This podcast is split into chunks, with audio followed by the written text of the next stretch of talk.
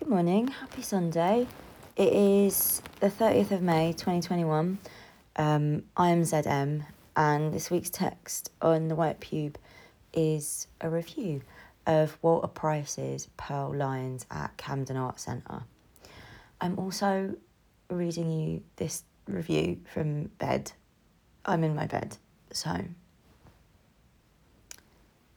just a really chill Sunday. Let's just let's just roll with it.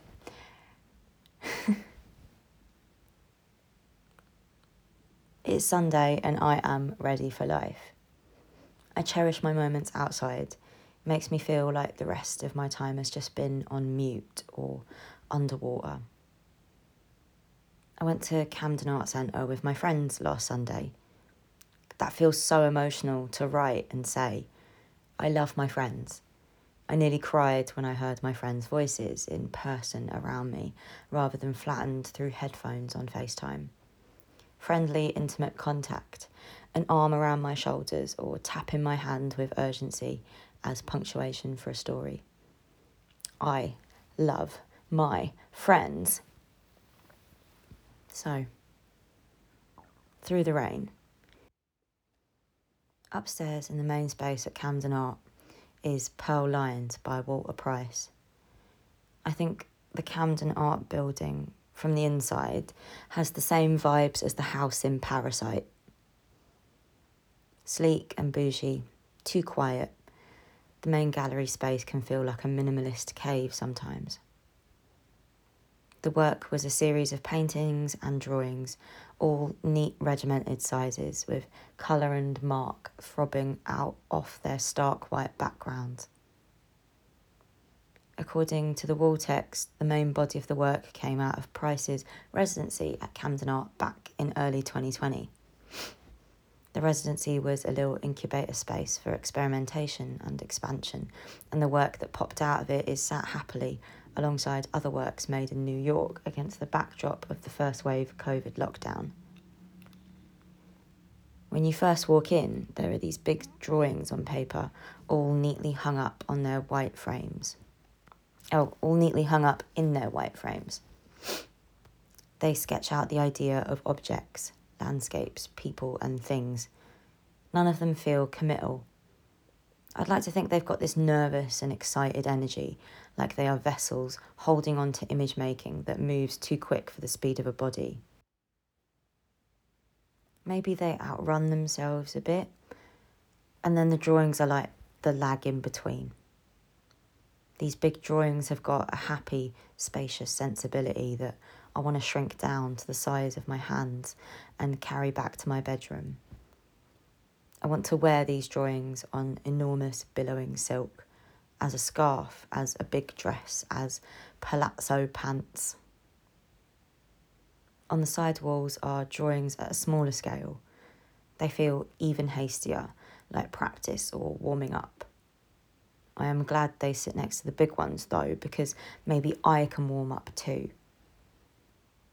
In the room to the side, there's actual paintings. These are small and laptop screen sized, so they don't intimidate me as much as the big boys in the other room, but they have this commanding kind of colour that feels alien, that pinches. The bigger paperworks are spacious and they yell a response that echoes back into the minimalist cave of the gallery space. These little paintings are tight and full. They pucker against the space like a belly button or a ripple, drawing it in. Honestly, I'm going to cut to the chase. I liked the work, but I didn't like this show entirely. Something about it tripped me up, and I don't know what it was exactly. Maybe it was the circumstances, and this was just bad event planning on my end. This wasn't a Sunday with the gals kind of show. It was too empty to facilitate the sociability of that as a mood. This show is a weekday morning when you don't take out your headphones. It's a stop, an interlude on your way somewhere else. Maybe I am also too brand new for a show that operates this formally. After a year just sliding down the Instagram Explore page, I'm probably not emotionally equipped for colour and form that's not backlit or handheld. Maybe I'm at image capacity and I just want to experience something. Or maybe I just hate art now and I've got the ick. That's always a strong possibility. I just don't know what to do with myself. I'm a critic that likes the content but hates the casing. And I've got to somehow articulate the complexity of that feeling in around a thousand words. I wish art was sugar coated, but instead it increasingly feels like this collection of fun things in weirdly formal, sour spaces. It makes me think about how, for almost all of lockdown, these big, empty, minimalist caves have been entirely empty. While we have all been through the turbulence of grief and mayhem, these spaces have just been on pause, still. We have returned, flush with exertion. We've changed, but the galleries haven't, and that's jarring. Yeah, yeah, that's it, isn't it? It's jarring. The way I relate to space, what I expect from space, is on its head. I have been enclosed and at home or in the park or Asda for so long. Empty, cavernous, paused space just feels morally decadent in a really clean and clammy way. I want more complicity from my relationships to these spaces. I want some fucking sympathy or kinship in knowing that we've all just participated in this turbulence together. It is emotional and sticky to make art in, about, or because of this pandemic. Walter Price. These works sing with understanding. They were made with the limits of lockdown around them. They understand what I'm saying when I ask for a response.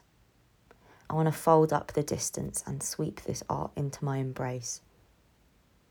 I think back to my impulse to wear these drawings, and yes, I want to wear them. Not because they are beautiful or because they need to be turned into objects, but because I think they would feel better against the warmth of skin.